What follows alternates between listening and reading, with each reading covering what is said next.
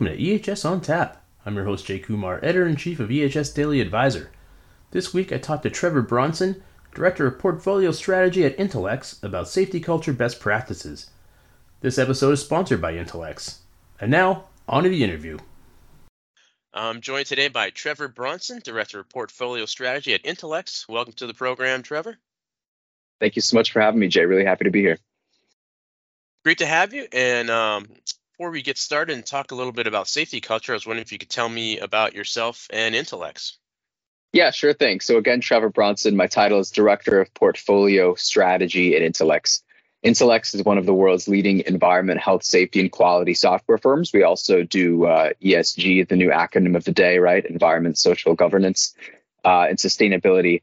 We have about fourteen hundred clients across the world, really, in a range of high risk and medium risk sectors, delivering them better safety and environmental and E S G outcomes, really attempting to make sure safety is democratized throughout the organization. Everyone has access to the technology they need, uh, and that we are the best tool for the job. I always emphasize that, and you'll hear me talk about that more today, uh, that technology specifically is a tool for the job of delivering better E H S outcomes. It's not the end-all, be-all. So that's what Intelex strives to do.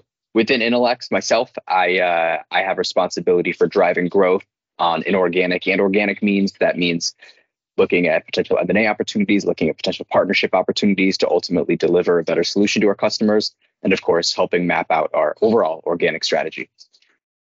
Very cool. Well, today we were going to talk about safety culture, and I wanted to sort of get your take on, you know, what what does safety culture mean to you? Yeah, sure thing. So before I launch in, it's probably helpful for the audience to know that as I answer these questions, I'm not answering as some, you know, yokel from a software company that just wants to say what people want to hear so I can sell more software. My background is in environment, health, and safety. I, I have a bachelor's in environment, health, safety, and sustainability. I spent time as a practitioner across three, three separate jobs with varying responsibilities for environment, safety, and uh, technology admin in those roles, and also spent time as an E H S technology analyst. So I like to think I've taken a look at this market from about every perspective you could possibly look at it from. When I think about safety culture, it means the idea that within the organization, everyone is empowered to make the safe choice, right? During a shift, during someone's normal working day, there may very well be a time when that person is required to make a choice between acting safely and acting in interest of profit or speed or something like that, right? They could choose to do something the unsafe way because it's a shortcut to achieve something else, or they could choose to slow down a sec, go grab the safety glasses, walk instead of run, et cetera, et cetera, to, to again, make the safe choice. We like to think about safety culture means it's embedded in everyone, and that's true, but it's embedded in everyone just as far as that person will make that choice when in a moment of crisis, right? So when I think about safety culture, it means that that person that has that choice to make is going to make the safe choice, and they're going to make the safe choice knowing that they will not be penalized for making it. When the third shift floor worker is on the manufacturing line and they decide not to wear their safety glasses or go grab their hard hat or something, they are probably doing that because they know that's what their boss actually wants. They're not thinking about the V P of E H S in that moment. They're not thinking about the C E O that just gave that big speech on safety. They're thinking about their the person that they directly report to and what they are going to think of that choice. So as long as that person is going to reward them for making the safe choice, that means you have a really strong safety culture. And of course, that needs to permeate throughout the organization, and and everyone along the line needs to feel that same way. There there can't be a broken link between the V P of E H S and the E H S department that really cares about safety culture and and just some kind of random worker cares about it. That needs to be linked through everyone insofar as everyone is going to allow the people below them who are working to, you know, look good in their eyes, make the safe choice. So what are some uh, pitfalls that are involved in setting up safety culture? Oh, gosh, what aren't some pitfalls? We could spend a lot of time on this one question. Um, there's a lot of lot of different areas where people can screw up. You can screw up in the reward structure for trying to create a safety culture. If you do it simply based on merits and awards and kind of positive reinforcement, that that that works good as long as people are motivated by whatever carrot you're dangling, right? Um, but if you gamify it too much, you may have people fudging numbers that you're actually looking at for safety culture. So maybe part of your safety culture project is saying, hey, we don't re- really have a lot of safety observations right now. And this is something we really care about. We want to know that everyone's engaged in the safety program. So we're going to make sure that every person, or let's just say every every site, is going to contribute one hundred observations a month. And that means we'll probably have a better safety culture because people are thinking about this on a daily basis. And hey, by the way, the site with the most safety observations, you know, goes out and they're going to get the big pizza party, or they're going to get the, the day off or something like that. That's great. And in theory, that might work, but that could also lead to a lot of, you know, technical term B S observations and things where people are just working for that day off, not working to actually improve their understanding of safety in the workplace and, and how they can make it better. And on that same note, on, on data, right, when you think about improving your safety culture, you want to do it in a way that you can measure. It's not just saying, hey, team, you know, we're all about safety this year. Again, it's coming down from the C E O. It's coming down from the V P of E H S. We just really want to drive safety culture. And you, you can't just put your finger in the air come November and say, yeah, I think we did a good job. I think people care more about this. You may very well feel it, but it's really important to have some sort of benchmark, some sort of data that you can look at to say, hey, here's empirical evidence that people are more engaged in safety, that we are seeing better results than we were. So think about, think about the actual outcomes that you're trying to achieve and how you're going to measure them. If you don't know how to check if you've gotten to where you want to go, A, you will never know if you get there. And B, you'll never know if the actions you're taking, the small steps that lead to a full journey, are the right steps. And it'll be really hard to course correct because you don't know if you're on course or not. Um, those are two examples. I'll, I'll stop there for the next questions. We'll see if we circle back on the other thirty I have. um, well, yeah. So, you know, what are some best practices for setting up a safety culture? Yeah. So I guess we'll stick on that data front. Um, Best practices are to have some sort of tool, of course, you know, Intelex being one of them, that you can use to track the kind of data that you're going to ultimately look at to know if you've achieved your goals or not. You want to have some sort of centralized system that's easy to use, that everyone feels comfortable using. That's a big thing. If you're asking people to take time out of their day to report on an observation or report an incident or do whatever, interact in any way with technology, by default, that is something they were not doing before. So you are introducing a new action into their day, right? You're you're taking time away from something else, asking them to help you, help them sort of, but help you uh, boost safety culture. You need to make sure that what you're asking them to do is non-intrusive, is seamless, works as it should, does not take time away from the, the quotas they're meeting or the things they're actually trying to get done, the things that they're measured on. It needs to be something that's value add, but that does not take away from their core job responsibilities. Um, other best practices, practice what you preach. Obviously, I, I had a mentor in a in a practitioner role that I worked many moons ago that told me uh, E H S is about ten percent technical and ninety percent just being friendly and being personable and, and building relationships with your workers. We can get lost in the regulations and the numbers and the calculations of it all. But ultimately, what it comes down to is you, the E H S professional, are supposed to instill the safety culture in the workforce you're responsible for keeping safe. And a big part of that is being present, is walking the floor, is spending time doing the things that make people want to act safely for you and for themselves and for their boss. So don't try to force safety culture from the ivory tower. That will not work out so well. You need to be present. You need to be practicing what you preach. You need to, to explain to everyone why this is something you're pushing and why ultimately this is in their best interest, not just your best interest as the, the professional. Um, and let's see, we can go one more example of a, of a best practice for this one. Make sure to understand the types of people you're working with. This is kind of two A, two B to my earlier point, but every company is different. You're, you're tasked as an E H S professional with developing, sustaining the safety culture, but working at job A and working at job B and working at job C can all mean very different things when it comes to actually starting this out. You need to think about the, the demographics of the people you're working with. You need to think about the tenure, even of how long they've been there, what they've been doing, how that could lead to complacency. Think about the jobs that they need to do and ultimately what they're going to prioritize. You know, is it a is it a quota or production-based system in which they're compensated? Is it just a normal salary? Think about what motivates these people and how their personalities may affect you implementing a safety culture, and make sure you take that into account when you're developing your plan for this. You'll run into a lot less barriers. You'll you'll have to stop and start a lot less if you're prepared for the people that you're ultimately asking to adopt this culture of safety. All right. Uh, you know, we were talking about you know, you're obviously you work for a tech company. So how can technology help or hurt safety culture?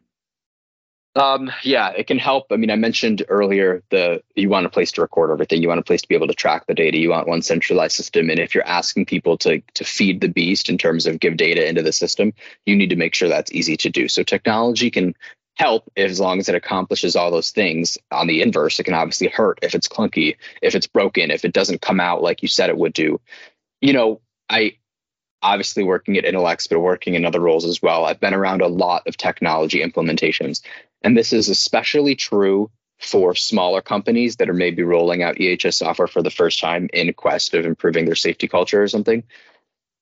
You kind of have one shot. You know, we all talk about first impressions, right? It's really hard to recover from a bad first impression, and the first impression lingers for a while, no matter what happens after on a, on a personal level. The same is going to be true for a project like this. If you're asking people to use this software, you're going out on a limb, you're spending, you know, one hundred thousand dollars to, to roll out the software at your company. If it falls on its face, you know, that first couple months where you're trying to get everyone to use this and you keep talking about how great it is and how it's going to be the best thing and improve safety outcomes, but it doesn't work. People can't log in. People don't like how it feels. People aren't seeing the value in it.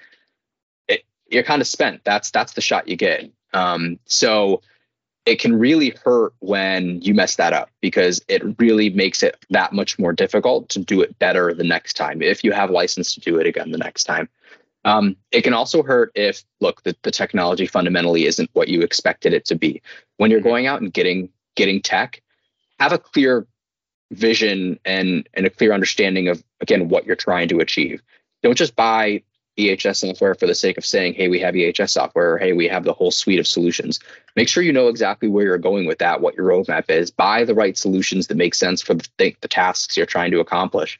And, and again, measure to make sure you got there. If you get the whole thing and aren't going to use the whole thing, or don't get the right thing you need, the, the right module you need to achieve the outcome you're looking for, again, you'll be stuck trying to figure that whole thing out while the actual project of building safety culture goes by the wayside, because you're too in the weeds on making sure the software works just so. And trust me, I've seen so many people be stuck in those weeds for a long, long time. And that's not the job of safety, right? I mentioned at the beginning, this tech is supposed to be a tool.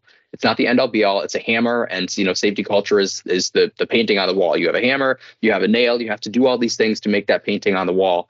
Um, Don't spend all this time worrying about the tool. There are better things you can do, like being out there, like sending the messages, like building relationships to actually drive safety culture than than doing tech support. Yeah, it's kind of, it's not one or the other. You've got to kind of combine everything. Yeah, multi-pronged approach for sure. Um, so how important is it to get directors on the same page when it comes to to building a culture? Yeah, that's that's so key. I mean, the the people in, in middle management, if you will, are are going to be really key to driving this. Again, the C E O and, you know, the C-suite, and especially in today's day and age, are always going to talk about how safety is number one. Safety culture is great. Um, you know, we really care about safety. We put safety first.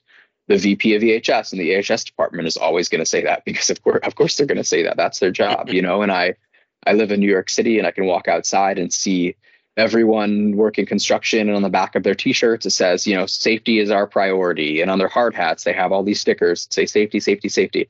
And I'll see those same people not wearing eye protection, not wearing fall protection at heights. You know, I, I see it, it's, and I, I joke, I laugh about it, but that's true. It's safety culture is not words on the back of a t-shirt. It means having everyone involved and everyone empowering you, the employee, to make the safe choice. And that is especially important at a director or manager level, because those people that are put in harm's way, most of all, report to those people, the managers and the directors.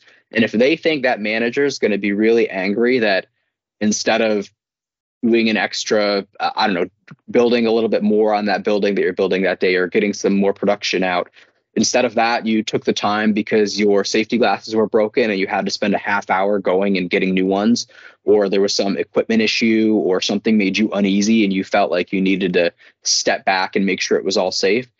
They need to feel like that's the right choice, and they will never be penalized for that. So directors need to pull the rope the same direction as the C E O, the C-suite, the, the E H S leaders, and say, look, we'll always empower you to act safely. You can, we will bite the bullet on actual production as long as we know you are not putting yourself the company in harm's way. Remember, it's it's all good to talk about, hey, we care about you as an employee. There are legitimate company ramifications to having catastrophic incidents too. We see them time and time again. So it's just really key to have those have those directors bought in, because that that that chain is only as strong as its weakest link. So what do you do if they haven't bought in, or one, you know, one person is just not, you know, pulling in the same direction as everybody um, else? How do you? You just that? Get rid of him. You just send him packing. You fire him. You get. Yeah, don't don't even worry about it. No, assuming assuming you can't do that. Um, you right. You need to make it clear why this is a priority for the company. Those people will ultimately listen to their bosses, right? So even though they may be a weak link in the chain, they they will listen and answer to someone. So hopefully everyone else in the company understands why this is a priority, why they're doing that, why this is important for company performance overall, why this is important for safety culture and company culture, why this is important for talent retention, why this is important for attracting the new talent that's coming into the workforce now that may be a bit more um, aware of safety performance at companies or E S G performance and things like that. Make it clear why this is such a priority, why you feel like you need to have safety culture. Uh, or a really strong safety culture, and and get them on board. Now, I say in jest, fire them. But look, ultimately, if you have an employee that's actively working against your, um, you know, acting against the building of a safety culture, and try as you may, you cannot convince them on why it actually matters or why it's key to the company overall. Look, there's other places for them to work, and there's people that will come into your company that may understand this better. Find find people. This is a broad piece of advice, not just for E H S. If you have a company, find people that fit the culture. Don't force fit people. That will always, always lead to better outcomes at the company, no matter what you're doing. So, you know, the, I've talked to a lot of people, um, you know, who don't like the term safety culture. They feel like it's, mm. you know, it should be part of your overall culture. You know, just using the term safety culture, you know, that basically these people have a, a tough time with it. You know, what do you say to those folks? Do you feel like it's just semantics, or, um, you know, how do you, how do you kind of take that? Yeah, I mean, it is, and it's not. I totally understand the logic of saying safety culture should just be culture, because it, it should be. They're, those people are right. A good safety culture is just an embedded piece of the culture, mm-hmm. you know, the fabric of the company. So you don't have to call it out by name. You just know that at your company, people will act safely first and foremost, and that's that. And you don't have to emphasize, emphasize safety culture. It really only needs emphasizing when you don't have it. And you're trying to, again, be clear about what you're trying to accomplish, right? The goal is to improve our awareness and understanding and prioritization of safety. So we have to call it something up front. We're going to improve safety culture. But once it's there, yeah, you can kind of ditch the phrase. It just becomes part of the culture, and you can call it anything you want. If if you have a what you feel to be a mature safety culture, Just and if but you still want to improve safety, right? Continuous improvement, P D C A, everyone listening will be familiar with that. Just think mm-hmm. about the specific objectives you're trying to achieve. Think about the specific K P Is that you're trying to push on and improve. Uh, you don't have to put it under the big umbrella of safety culture. It's just continuous improvement in the name of safety. Um, and if you if you feel people have a kind of visceral bad reaction to to saying you want to go out and improve safety culture, you know, those may be those. They might be those complacent people we spoke about earlier that think it's whatever and they don't need to focus on this and they act safe anyway. And I've been here for thirty years and I never wear safety glasses and nothing bad has ever happened to me. You know, take your safety culture and shove it. Okay, fine. That's part of that, understanding the people you're working with and taking a different approach. Look, it's not just about driving safety culture per se, quote unquote. People can't see me, but I'm doing air quotes. Um, you know, think about, look, I you've been working here for so long. I want to see you finish this all out healthy. We want to make sure we're we're doing right by you and your family, you know, as you get older, whatever. We're trying to take care of your hearing and making sure, you know, your your heart and lungs are all healthy, and we're doing all those pulmonary exams every year and all that. Um, just just try to frame it in a way that gets across to them. Call it whatever you want. It kind of all comes out in the wash. Um, is there a generational component to safety culture where, you know, we, you kind of mentioned, you know, somebody who's been there for a long time might, you know, they've always done it that way. They never ne- needed to wear goggles. Nothing's ever happened. Whereas, you know, are you seeing younger people coming in and being a little more concerned about things like safety? Yeah, I think there's something to that. It's not a hard and fast rule, of course. Mm-hmm. This is not binary. But if you looked at the if you looked at the trends or the general makeup of different generations in the workforce, I do think the people that are younger skew a little more aware of safety and a little more of what they feel comfortable doing at work and are not going to put themselves in a position where they feel they are at risk or something's at risk in service of that production quota, in service of getting something done on time. Of course, sometimes they will, and it very much, as we go back to, depends on what their boss is thinking and what, what kind of position they're in.